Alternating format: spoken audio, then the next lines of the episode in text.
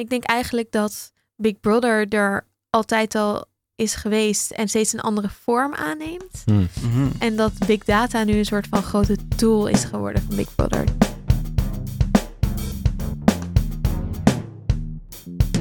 Als je kijkt naar Amazon bijvoorbeeld, mega bedrijf, die hebben superveel medewerkers in dienst, kunnen dus ook superveel informatie verzamelen, veel meer dan andere bedrijven, kunnen daar ook hele grote besluiten op nemen. En die hebben eigenlijk echt robots gemaakt van de mensen die bij hen werken, dus die behandelen ze ook als robots. Hey Bouke. Hey. We gaan zo praten met Esther Krabbendam Klopt. van Bits of Freedom. Ja. Onder andere over privacy op de werkvloer. Mhm. En dat is al de vierde aflevering Ja. van onze serie. Tijd vliegt. Inderdaad. Wat heb je eigenlijk opgestoken van de afgelopen drie afleveringen? Wat ik het meest heb opgestoken is vooral van de eerste twee afleveringen, waar we het veel hadden over flexibilisering en vakbonden. Ehm, en de vakbonden hebben tegenwoordig gewoon best wel een stoffig imago. En voor mij was het best wel een inzicht om te leren dat we ook heel veel aan hun te danken hebben. Eh, zoals onze vrije zaterdag. En onder mij en mijn vrienden leeft het besef dat zij zo belangrijk zijn helemaal niet. En ik heb eigenlijk geleerd dat ze misschien wel heel belangrijk zijn. Vooral ook nu, nu onze arbeidswaarden weer onder druk staan. En jij? Ja, eh, ik sluit me er helemaal bij aan. Wat ik, wat ik zelf ook heb meegenomen uit de serie tot nu toe is... ehm, dat komt uit het vorige gesprek Mhm. wat we hebben gehad. De derde aflevering met Robert Wendt. Eh, het ging over robotisering. En ja, hij zegt eigenlijk dat dat hele idee van de robots komen en ze nemen onze banen over. Mensen worden nutteloos. ehm, dat, dat valt allemaal heel erg mee. Ja.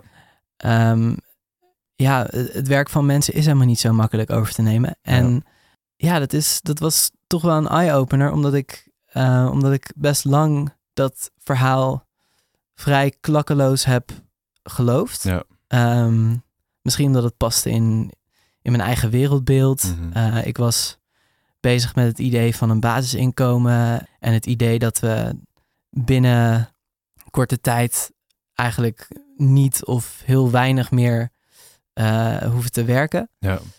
Maar ja, dat het valt toch tegen. Lijkt wel mee te vallen allemaal. ja, precies. Ja. Daar moeten we toch, eh, toch wat kritischer en ehm, nuchterder naar kijken. Ja. Wat niet betekent dat we geen utopische ideeën mogen hebben, juist wel. Maar daar moeten Oppassen met daarin te veel daarin geloven en niet meer kritisch zijn. we... Ja, precies. Ja. Ja. Nou, en over dat ehm, technologieverhaal gaan we, nu, eh, gaan we nu verder, toch? We gaan nu eh, praten met Esther Krabbendam. Veel luisterplezier. Dames en heren, jongens en meisjes, welkom. Leuk dat je luistert naar alweer de vierde aflevering van onze Redcast-serie Werkt Werk Nog. Wij gaan vandaag praten over de vraag: is Big Data de nieuwe Big Brother op de werkvloer? En dat gaan we doen met Esther Krabbendam. Esther, welkom. Hoi. Met Adriaan. Mhm. En met eh, mij, En met Bouke. Bouke. Ehm, Esther, eh, jij bent werkzaam voor de organisatie Bits of Freedom, die zich inzet voor internetvrijheid en privacy. Maar daarvoor ben je nog actief geweest bij de FNV. Mhm. Ja, En ehm, ja, daar wou ik eigenlijk even mee beginnen. Ehm, toen heb je je ingezet voor de rechten van stagiairs eh, of ehm, starters die een soort vrijwillige stage doen. Vrijwillig tussen aanhalingstekens. Ehm, waarom, waarom vond je dat belangrijk? ja werkervaringsstudenten of eh, werkervaringsplekken. Ehm, nou, mooi. ja, het ging er eigenlijk in die tijd, eh, was kort na de crisis en waren er echt superveel jongeren die eh, afgestudeerd waren, heel erg graag aan het werk wilden, maar geen baan konden vinden. En dan op een soort van op een stageplek gingen werken, die eigenlijk voor een student bedoeld was. Maar ja, als je als werkgever allemaal sollicitaties krijgt, ook van mensen die hun opleiding al af hebben, denkt gewoon, ik wil de juiste persoon voor die plek, iemand die superveel kan. Eh, maar die kregen daar maar een stagevergoeding voor. En een stage houdt eigenlijk in dat er een leerdoel is en dat je niet dezelfde verantwoordelijkheden hebt als de rest van de mensen die hier werken. Want daarom krijg je niet gewoon een volwaardig salaris. Dus deze mensen hadden vaak heel veel verantwoordelijkheden en waren eigenlijk gewoon een echte baan aan het doen. Zelfs nog hun eigen baan aan het vervullen in een stage. Ja. Ehm, dus wij hebben actie gevoerd om ervoor te zorgen dat er gewoon echt meer startersplekken kwamen. In plaats van laten we alle starters inhuren als stagiairs. Want er is zo weinig werk dat ze voor dat geld ook wel willen werken. Ja, en volgens mij, um, dat is inderdaad in de crisis ontstaan, dat idee. Maar voor zover ik weet, um, zijn na de crisis die stageplekken helemaal niet per se afgenomen. Ja, het is kijk, laatst nog uh, in het nieuws geweest zelfs, dat er stagiairs als volwaardig werknemers ja, in de ingezet werden. Ja. Ja. Dus de, uh, als crisismaatregel kan ik me nog voorstellen. Hè, je, heb, je tenminste iets uh, om, als er heel weinig werk is. En, nou ja. Maar inmiddels is, gaat het veel beter met de economie. Uh, maar we zien nog steeds dat in, in sectoren waar heel erg wordt bezuinigd, zoals de zorg, het onderwijs, dat daar nog steeds deze constructies plaatsvinden. En dat dus ook net afgestudeerden of zelfs nog gewoon mensen die studeren superveel verantwoordelijkheden krijgen in de zorg letterlijk met levens spelen. Uh, terwijl ze nog hun opleiding helemaal niet af hebben, daar niet naar betaald krijgen, daar helemaal niet zichzelf eigenlijk ook niet uh, zelf uh, verzekerd genoeg voor voelen. Ik zag dat FNV Jong weer een meldpunt had geopend, Mhm. mm-hmm. waarop jongeren die in zo'n situatie zitten en denken: ik moet op mijn stage eigenlijk veel meer doen dan ik vind dat bij een stageplek hoort. Ik moet zelf voor patiënten zorgen en, en dingen doen die ik eigenlijk nooit echt goed geleerd heb. nou, dat is wel echt iets om aan de bel te trekken. Ja. En dat kan dus ook bij FNV. Ja, ja, precies. Alleen wat mij dus opviel, ik heb daar ook uh, onderzoek naar gedaan, een stukje over geschreven. Ik heb er zelf ook ervaring mee, alleen dan niet in de zorg. Um, veel stagiairs die geven inderdaad aan dat hun stageplek heel erg op een reguliere arbeidsplaats lijkt. Maar ze zijn bijna nooit bereid om daar melding van te maken. Ze zijn niet bereid om dan uh, hun rechten op te eisen, eigenlijk. Ja. Ja, dat, kijk, je bent ook in een kwetsbare situatie. Want uh, misschien is het alternatief wel dat je helemaal geen werk hebt. Uh, misschien wil je wel later nog... Heel veel mensen lopen stage op een plek waar ze eigenlijk ook graag zouden willen werken. Dus toch een soort van, nou, dan ken ik daar mensen. En misschien kan ik dan straks wel, als er een plek uh, vrijkomt, blijven.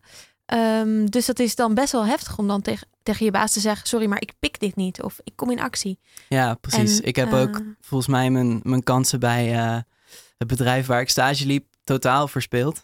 Door je wel uitspreken, ja. ja, ja. En dus er zijn er soort van twee dingen die, die daarvoor belangrijk zijn. Eén is dat de mensen die wel in een veilige of soort van op een minder plek, kwetsbare plek zetten, zitten, zich inzetten en zeggen: Sorry, maar ik zie dat hier een stagiair in mijn uh, bedrijf eigenlijk wordt uitgebuit, want ik krijg heel weinig betaald, moet wel heel veel doen. Dat kan niet. Ja. Dus dat je soort van vanuit je veilige positie het opneemt voor iemand anders.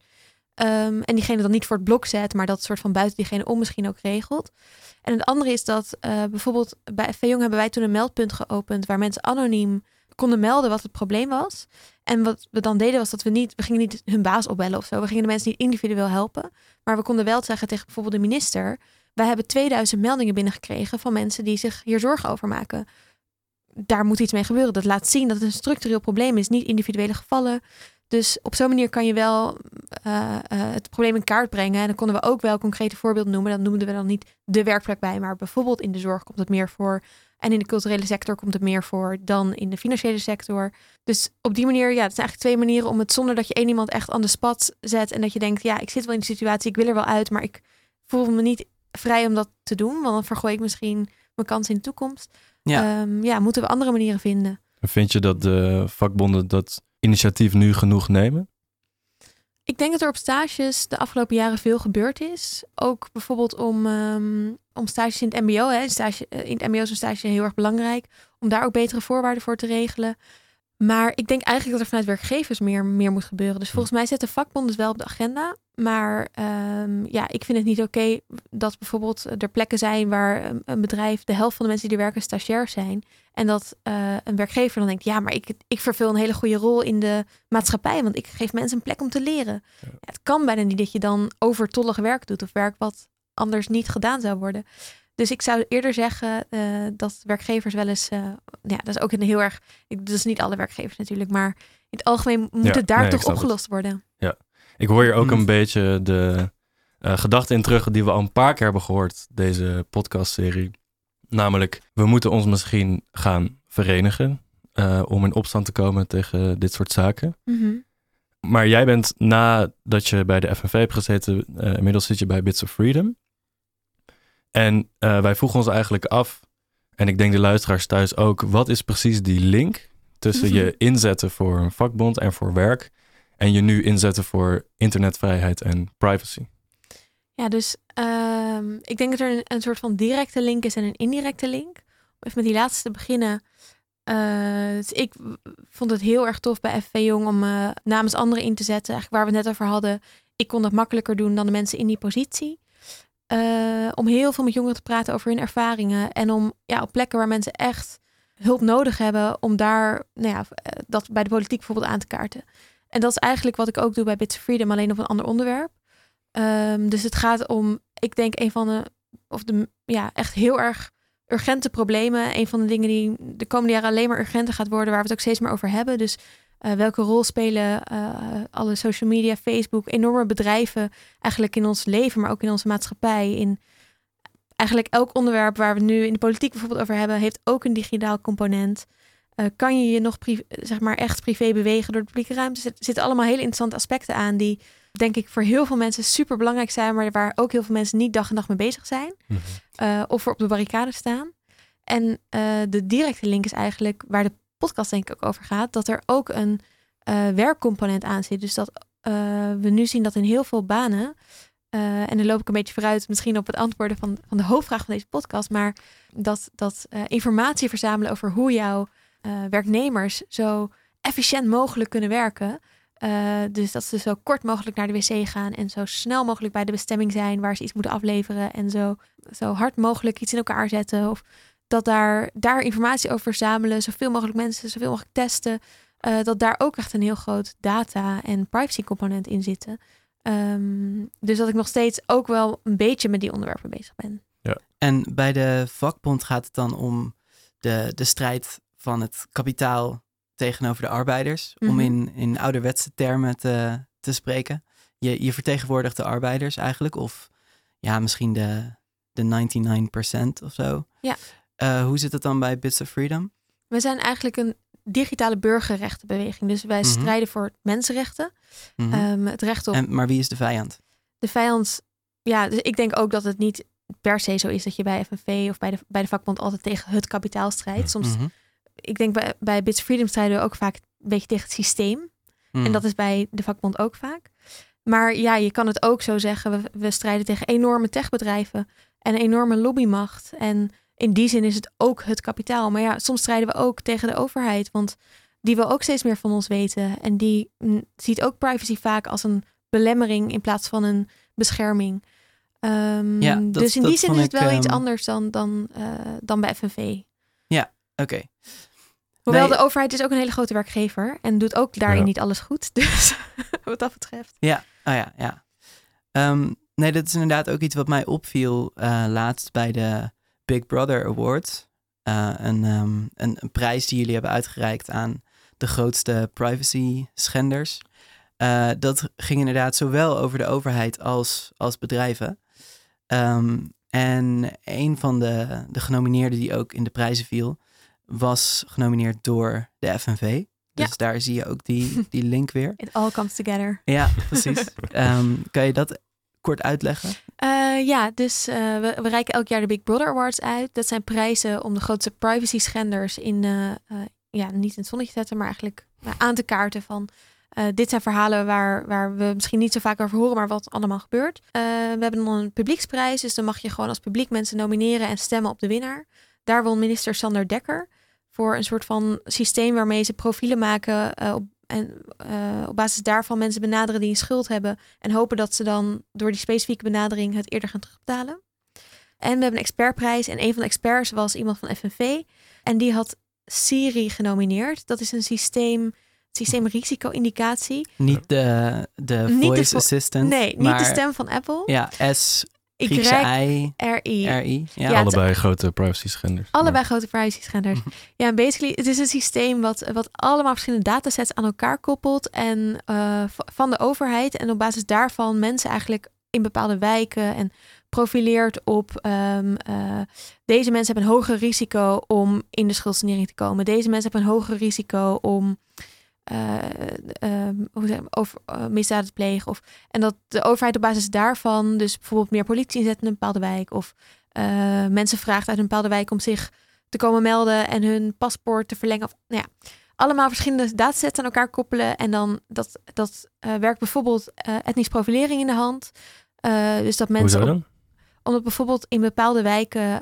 dus sowieso is het iets waar we hebben veel meer data over. Tussen aanhalingstekens kwetsbare mensen. Dus mensen die bijvoorbeeld een uitkering krijgen, die zijn bekend bij de overheid. Die moeten allemaal informatie geven over wat ze Mhm. eerder hebben verdiend en et cetera. Dus hoe meer informatie over een groep hebt, hoe meer die ook in beeld zijn. Ja. We hebben heel weinig informatie over witwassers. Die met elkaar veel meer fraude plegen aan veel grotere bedragen, maar die we niet zo goed in kaart kunnen brengen, waardoor we ook minder hard achter ze aan het rennen zijn. Ja, Dus dat is al één- uitkeringsfraude, dat was minder dan 1% van... eh, Het je totale kijkt bedrag aan naar- fraude in Nederland. Precies, Ja. ja. ja, Maar het was echt eh, eh, veel meer in het nieuws vergeleken met bijvoorbeeld eh, witwasfraude. Ehm, dus eh, politici zeggen, we moeten, we moeten uitkeringsfraude moeten we aanpakken. En mensen zeggen, ja, inderdaad, want je krijgt een uitkering en daar mag je geen misbruik van maken. Op zich terecht natuurlijk. Mhm. Maar moeten we daarom eh, van mensen een soort van gaan registreren? ehm, of dat je. Dus wat nu gebeurt, is dat mensen die in een bepaalde wijk wonen, waar gemiddeld veel mensen een uitkering hebben, gekoppeld aan een dataset van mensen die eerder uitkeringsfraude hebben gepleegd. Dat zijn bijvoorbeeld veel mensen met een bepaalde religie. Mhm. Dat alle mensen die in die wijk een bepaalde religie hebben, worden gevraagd om zich te komen melden of extra worden gecheckt. Dus je bent een soort van verdacht op basis van dingen die je zelf helemaal niet weet. Dus je weet helemaal niet welke datasets worden gebruikt, welke informatie de, de overheid heeft. Mhm. Je hebt helemaal niks gedaan, maar je moet je toch komen verantwoorden voor iets wat je misschien wellicht zou kunnen doen. En dat is ook nog eens niet op basis van, hé, hey, je hebt ehm, een keer je rekening niet betaald. Het is op basis van, ja, je, je valt in een bepaalde risicogroep op basis van deze super onderzichtige data. Ja, en Dus als, nou ja, als ik dan even de, de tegenhanger ga spelen. Ja, ja. Het, het klassieke ding wat, je- ja, wat je dan natuurlijk hoort is... Ja, maar als ik niks te verbergen heb, en dat heb ik niet... dan vind ik het ook niet erg als ik op die onderdelen word gecheckt. En als het wel iets oplevert, ook al is het iets heel marginaals, waarom Ja. niet? Nou ja, kijk, het was eh, we in heel veel verschillende landen zien. En dus dat is een makkelijk iets om te zeggen. Als je, eh, als je je nergens zorgen over hoeft te maken. Als je bijvoorbeeld niet een bepaalde religie aanhangt die in, waar je in andere landen voor wordt vervolgd. Of als je niet eh, elke keer als je over straat loopt een politieman krijgt die je eigenlijk op je vingers stikt en vraagt: wat doe je hier precies? Dat gebeurt gewoon in Nederland. Of dat je eh, wordt opgepakt omdat er eh, een bepaalde signalering is gegeven en jij daaraan voldoet, maar je bent die persoon helemaal niet. En dat gebeurt je zeg maar één keer per jaar of Mhm. vaker. Als dat wel zo is, dan is zo'n systeem waar ook allemaal van die false positives in zitten, is wel iets waar je heel veel last van kan hebben. Mhm. En je moet je dus altijd verantwoorden, uitleggen waarom je het niet hebt gedaan of waarom jij niet Mhm. terecht in die risicogroep valt. In plaats van dat je gewoon standaard, dat wij onze burgers vertrouwen en zeggen, niemand is verdacht totdat we daar een reden voor hebben. Ja, dus je bent Ja. onschuldig tot het tegendeel is bewezen. Precies. Ja.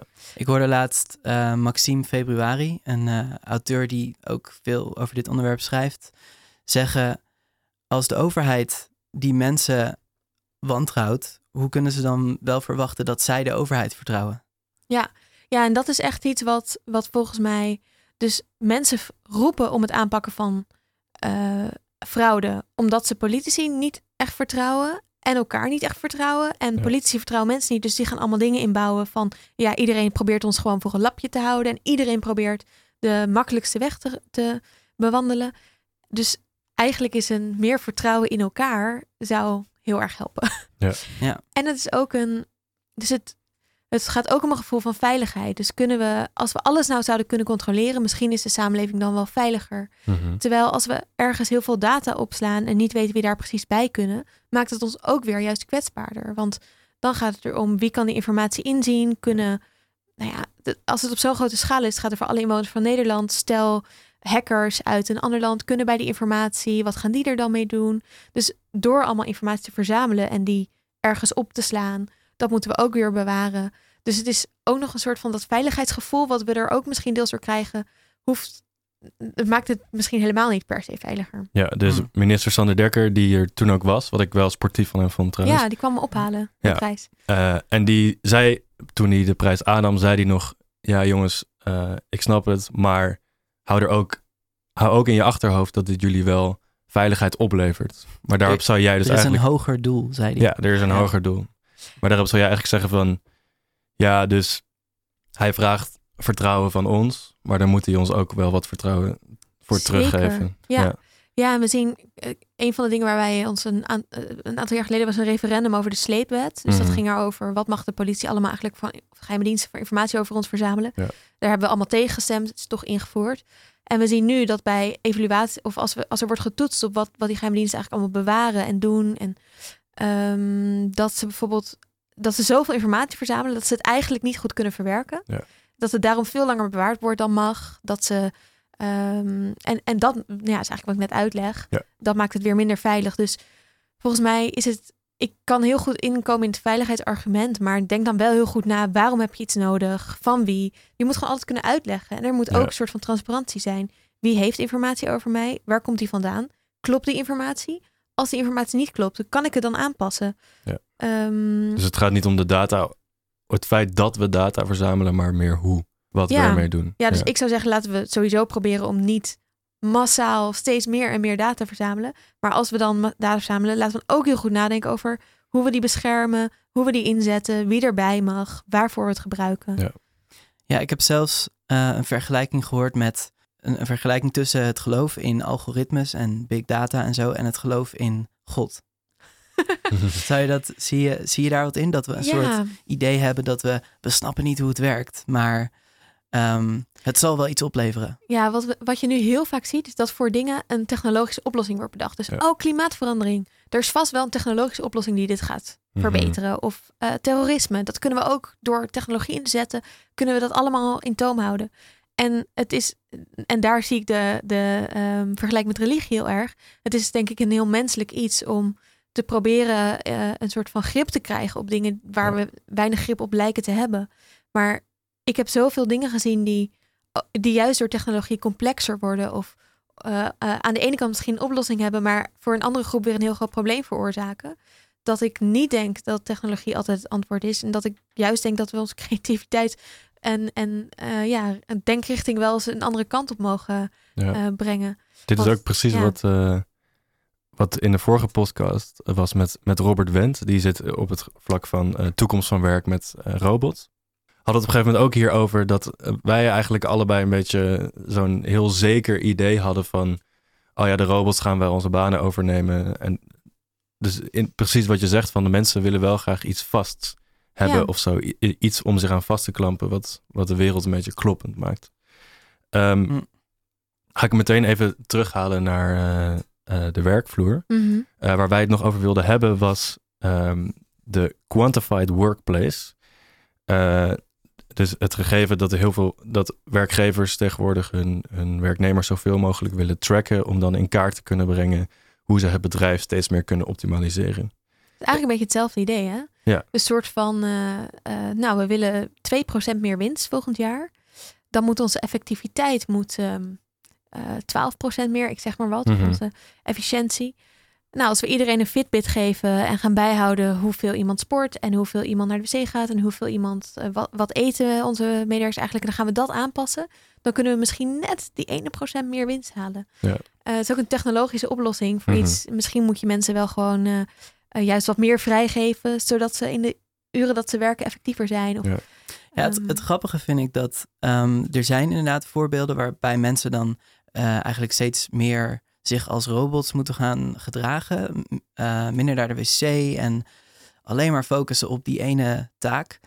Ehm, maar er zijn ook wel voorbeelden waar het anders uitpakt. Waar ze er bijvoorbeeld achter komen dat ehm, meer pauzes of eh, in ieder geval gedeelde koffiepauzes, dat dat beter werkt. Want daar worden mensen blijer van en Ja. productiever. Dus wat, ja, ja, Ja, wat- ehm, het, gaat het om het middel of, of het doel? volgens mij is, en is het voor, al, voor elk mens een beetje anders. Mhm. En daarom denk ik dat dit soort dingen ook niet goed werken. Dus je hebt, je, er is geen eh, formule, er is geen oplossing. In elke baan is het anders. Voor mensen is het waarschijnlijk anders. Ik denk dat bij heel veel werkplekken minder werken mensen eff- effectiever zal maken. Wil, wil je als baas eigenlijk dat wel als antwoord? Wil je niet gewoon dat iedereen, dat je iedereen een gratis sportabonnement geeft en dat ze dan gewoon beter hun werk doen? Zeg maar, is het niet ook een oplossing? En stel dat je data nodig hebt om werkgevers daarvan te overtuigen. Is het dan geoorloofd om data te verzamelen? Nee, ik denk een soort van als jij als eh, als je ergens werkt, ehm, waarom welk recht geeft het jouw werkgever om data over jou te verzamelen? Stel dat alle werknemers akkoord gaan. Want dat Ja. werknemers die zeggen vaak, eh, ik heb niks te verbergen, prima.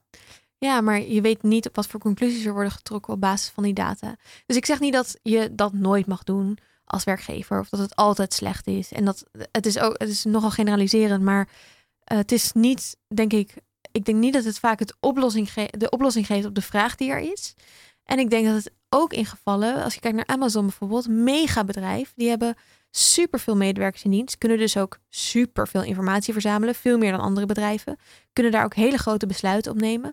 En die hebben eigenlijk echt robots gemaakt van de mensen die bij hen werken. Dus die behandelen ze ook als robots. Mensen mogen niet naar de wc of langer dan, dan één minuut. Eh, mensen moeten binnen een bepaalde tijd een pakje leveren en anders moeten ze hun salaris, eh, eh, krijgen ze een deel van hun salaris. Zeg maar dat soort. Dus het is ook nog eens zo dat als je gaat kijken naar mensen als datamachines, iemand die data oplevert waar ik weer een conclusie uit kan trekken, in plaats van iemand die een persoon is die bepaalde behoeften en wensen heeft, die misschien anders zijn dan de persoon naast hem, dat je daarmee ook nog eens een eigenlijk denk ik veel minder fijne werkomgeving creëert. Ook al is het allemaal misschien vanuit het idee, nou als ik genoeg data heb, dan kan ik ervoor zorgen dat iedereen 100% tevreden is. Of Ja. bij zijn evaluatie minstens een 7,5 invult. Ja. Wat ook voor iedereen iets anders betekent. Hmm. Ehm, dus ja, ik zie hier superveel eh ja, zorgelijke dingen in eigenlijk. En het lijkt me voor. Het, kan natuurlijk. Dus wat ik zeg, ik denk altijd dat er dingen zijn die wel fijn zijn om te ontdekken. Sommige mensen zullen het wel heel eh, fijn vinden als ze een Fitbit krijgen van hun baas. En, eh, en die dan zegt: neem een sportabonnement, want ik zie dat je heel weinig beweegt tijdens je werk.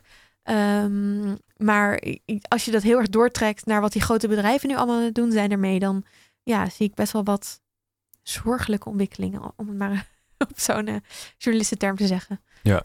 Ehm, inderdaad, ik kan me hier ook wel in vinden. Ehm, vanuit mijn persoonlijke werkervaring. En misschien even grappig om te zeggen dat ik nu voor een ander bedrijf werk, namelijk Nemo. Eh, en die mij hebben vrijgegeven om deze podcast op te nemen. Dus dat, dat zijn echt eh, Even, even shout-out aan. Nemo. dat zijn nou goede arbeidsomstandigheden. Ehm, werkgever. Hiervoor werkte ik als eh, tourgids in eh, Amsterdam, in het centrum. En ehm, wat daarbij heel belangrijk was voor mijn baas, was wat voor reviews ik kreeg op TripAdvisor. Als ik een 5-sterren review kreeg, dan kreeg ik ehm, met een, een van de constructie, kreeg eigenlijk 10 euro per 5-sterren review. Iedereen wie ik dat vertelde, die was van, wow, dat is echt super chill. Alleen, ehm, toen heb ik heel erg ervaren wat, je, wat het met je kan doen als jij gewoon alleen nog maar een soort van een data review eh, bent. Want als ik een tour had gegeven en ik kreeg niet een 5 sterren review, dan dacht ik bij mezelf, ja, ik heb het nu echt heel slecht gedaan. Eh, als iemand mij een 4 sterren review heeft gegeven, wat maar twee keer is gebeurd, maar ik weet het allebei nog hartstikke goed, omdat het echt, het voelde een beetje als een dolk in mijn hart van, ah, maar Maar ik heb toch mijn best gedaan. ik heb toch mijn best gedaan. Hoezo niet die vijf sterren? En het is Terwijl heel die erg... mensen geven misschien wel nooit vijf sterren reviews. Zeg Precies, maar, ja. Het is zo. Dus voor hen is vier sterren misschien. Oh, dit was echt een superleuke tour. Ja. Maar Ja. het was niet de aller, zeg maar, perfectste tour ever. Want die zal er nooit zijn. Maar Precies. super Ja. subjectief. En eh, aan het eind van elke maand stuurde mijn baas eh, in onze WhatsApp-groep met al mijn collega's een overzichtje van hoeveel 5-ster reviews heeft elke werknemer afgelopen maand gehad. Waardoor je ook echt heel erg een soort van concurrentiestrijd krijgt met mensen die eigenlijk je gelijkwaardige collega's zijn. En nou ja, het is eigenlijk precies wat je net zegt van heel erg dat de efficiëntie denken, dat voor de werknemer, in ieder geval voor mij in dat geval, echt helemaal niet, eh, niet fijn was. Mensen tegen elkaar uitspelen ook. Ja, Precies eh, ja, wat de vakbonden proberen te voorkomen. Ja. Ja. ja, en je wordt dus ge- geëvalueerd op basis van wat andere mensen met hun al hun subjectiviteit over je zeggen. Ja. In plaats van dat wordt gekeken naar hoe, hoe zeg maar, een keer meelopen met jouw tour Mhm. en zelf be- bekijken wat je wel of niet goed doet. Want wat net zo goed kan, is dat jij misschien helemaal niet zulke goede tours geeft. ja. Maar eh, zegt aan het eind, jongens, geef me please een 5 sterren review, want dat is voor mijn werkplek heel belangrijk. ja. En dan mensen zeg maar, ik zeg Je- niet je dat je het had hebt gedaan. ook, Oh, dat deed ik wel. Je, Ja, je had mensen Ja. gewoon 5 euro kunnen geven. Ja, de helft. Weet je, win-win. Nee, maar ik, ik, kan, ik heb het ook wel eens gehoord van, eh, Ja. of in een Uber, weet je, de, dan, Mm. moet je, dan zeggen mensen ook vaak van, wil je me please, en je moet me hoger dan dit geven, want anders wordt het niet gezien als iets Ja. goeds. Ik zeg het er maar even bij. En ja, ik, het, het maakte ook nog eens het hele, het fokt het hele systeem op. Want het Ja. ma- maakt het nog inhoudslozer. Ja. Ehm, ja, ja. En het is ook dat, het gebeurt dat, echt op grote schaal dit. ja, en ook, ook dat vertrouwensding komt daar denk ik wel in terug. Want het is, je baas zegt dan eigenlijk ook tegen je van, nou als andere mensen jou niet eh, vijf sterren geven, dan heb ik er geen vertrouwen Ja. in dat je het goed hebt gedaan. Ja, hij, ze- Ja. hij ziet jou niet meer als persoon die iets doet en dat op een bepaalde manier wel of niet kan doen. Ja. Maar als een eh vijf sterren eh, review generator. Ja. En dat is, je hebt heel veel van die, van die ehm, ja, de platformeconomie noemen we dat nu eigenlijk. Dus Uber, eh, thuisbezorgd, eh, of nou, in ieder geval Deliveroo, eh, pakketbezorgers. En die werken allemaal ook met een app. En dan, dan bestel je iets en dan moeten zij met elkaar concurreren om wie gaat dan die bestelling doen. En dan als je het heel vaak heel snel hebt gedaan, dan krijg je er ook meer voor. En dat is echt een, en dat gaat allemaal, die mensen spreken eigenlijk bijna nooit iemand. Ja. Dat gaat allemaal via die app, gaat allemaal via algoritmes die zij zelf niet snappen. Waarom krijg je de ene keer voor een rit 5 euro en de andere keer voor een rit 10 euro? Je krijgt bepaalde bonussen bij dingen. ehm, en dat is super intransparant. En eh, eh, ze, ze kunnen ook niet in beroep of zo ertegen, want ze weten helemaal niet wat er gebeurt. Ehm, en het gaat ook over die reviews. Dus als iemand dan zegt, oh, dat is te laat bezorgd, waar jij misschien wel helemaal niks aan kon doen, want het restaurant deed er misschien langer over, dan krijg jij een lagere review. En als je een paar lagere reviews hebt, mag je nooit meer klussen doen Ja. of krijg je minder betaald. En dat is echt voor vooral heel veel jongeren die dat soort banen eh, vaak in die banen zitten, Mhm. eh, is dat gewoon de manier van werken. Die zijn helemaal niet gewend om een soort van Ja. functioneringsgesprek te hebben waarin het echt gaat over eh, wat je doet op de werkvloer, waarom. ehm. En ja, ik vind dat wel echt. Het maakt het ook veel moeilijker om er tegen in actie te komen, want je weet niet precies wat er gebeurt en je weet niet waarom en je hebt misschien toch een baan nodig. Ja, dit, dit bleek ook uit eh, een van onze vorige podcasts met Meili Vos. Hm, ja, eh, ook van de nou, de vakbeweging. Ja. Ehm, die, die zei dat het feit dat die app je werkgever is en bepaalt waar en wanneer je werkt, dat maakt het veel moeilijker om, eh, om je te verenigen als werknemers. Je hebt niet meer. Je weet niet wie je collega's zijn. Nee, precies. Je hebt niet meer de situatie dat je een grote fabriekshal hebt of zo en dat je elkaar kan zien. Ja. Je werkt gewoon langs elkaar heen. Ja, en je bent elkaars concurrent. Eh, want je bent allemaal voor dezelfde. Je wil allemaal de chille routes rijden. En je wil in de fijne restaurants wachten waar ze je niet buiten de deur zetten. En sommige wijken eh, leveren meer geld op. Dus er, daar zit ook nog eens een incentive om eigenlijk zo min mogelijk met andere mensen om te gaan. Ja. Eh, en voor jezelf te gaan. In plaats van je te verenigen en te zeggen: waarom zitten we eigenlijk in dit ruksysteem? Kan je niet gewoon de wijken verdelen op basis van waar we wonen en iedereen evenveel betalen? Ja. Ehm, we moeten zo langzamerhand een beetje af gaan ronden, want Bouke moet terug naar Nemo. Ja. Eh, dat, is, dat is echt waar. Ehm, ja, we begonnen dus met de vraag: is Big Data de nieuwe Big Brother op de werkvloer? Ehm, is het al zo of gaat het, gaat het nog gebeuren? Ik denk dat het op veel plekken al zo is. eh, en dat het ook op veel plekken nog gaat gebeuren. Maar er zullen ook plekken zijn waar het niet gaat gebeuren. En ik denk eigenlijk dat Big Brother er altijd al is geweest en steeds een andere vorm aanneemt. Hm. Mhm. En dat big data nu een soort van grote tool is geworden van Big Brother. Dus Big Brother kan big data gebruiken om allemaal conclusies te trekken, mensen anders te behandelen dan andere mensen. En eh, ja, ik denk dat we daar wel eh, in actie tegen moeten komen. Ja. Hmm. Dus En dan- hoe, doen we dat? Eh, je kan eh, actief worden bij Bits Freedom. Oh, oké. Natuurlijk even kan ons supporten in ons werk of vrijwilliger worden. Of lid worden van een vakbond. Dat is denk ik eh, ook heel belangrijk. En ik denk ook dat we daar binnen de vakbond, maar binnen politieke partijen, ook vaker moeten nadenken over de gevolgen van big data en technologie op de werkvloer. Want ik denk ook dat het nog niet op alle agenda's staat. En dat heel veel mensen die bijvoorbeeld nog nooit gezien hebben hoe, hoe zo'n Uber-app of een, of een Deliveroo-app werkt, ook helemaal niet weten wat, het, wat daar allemaal achter zit. Dus ik denk dat, dat veel mensen die gewoon een werkplek hebben waarin ze nooit met technologie bezig zijn of dit helemaal niet, niet tegenkomen, ook niet zien dat er voor echt een deel van de, van de samenleving dit wel degelijk al hun dagelijkse werksfeer is. Een appje die hen, voor hen alles bepaalt. Ja. Eh, of een Fitbit die je moet dragen. eh, ehm, of wat vorig jaar bij de Big Brother Awards kwam. Eh, je wc-tijd die werd getracked. En dat je dan wekelijks naar je eh, collega's werd gestuurd hoe lang iedereen naar de wc gaat. En Oh, wie dat het kortst doet en dat soort dingen. Eh, dus dat het goed is om, je, oh ja, om daarvan bewust te zijn en, en elkaar te helpen. Ja. Mhm. Dus Ja. we gaan voor eh, bewustwording en opnieuw, zoals volgens mij bijna in elke aflevering, gaan we voor vereniging. Verenigen, ja. En Ja. eh, opkomen voor onze, voor onze rechten.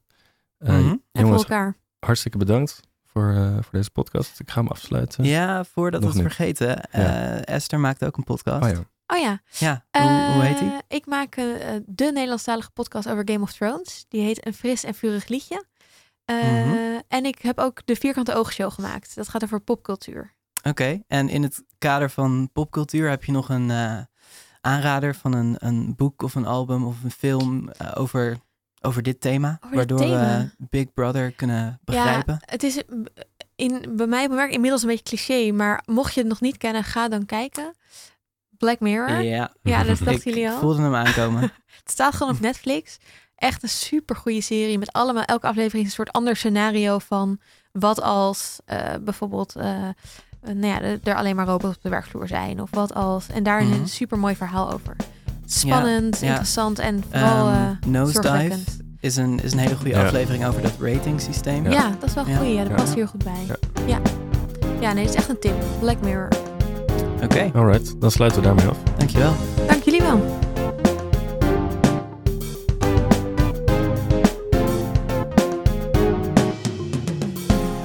En jullie bedankt voor het luisteren.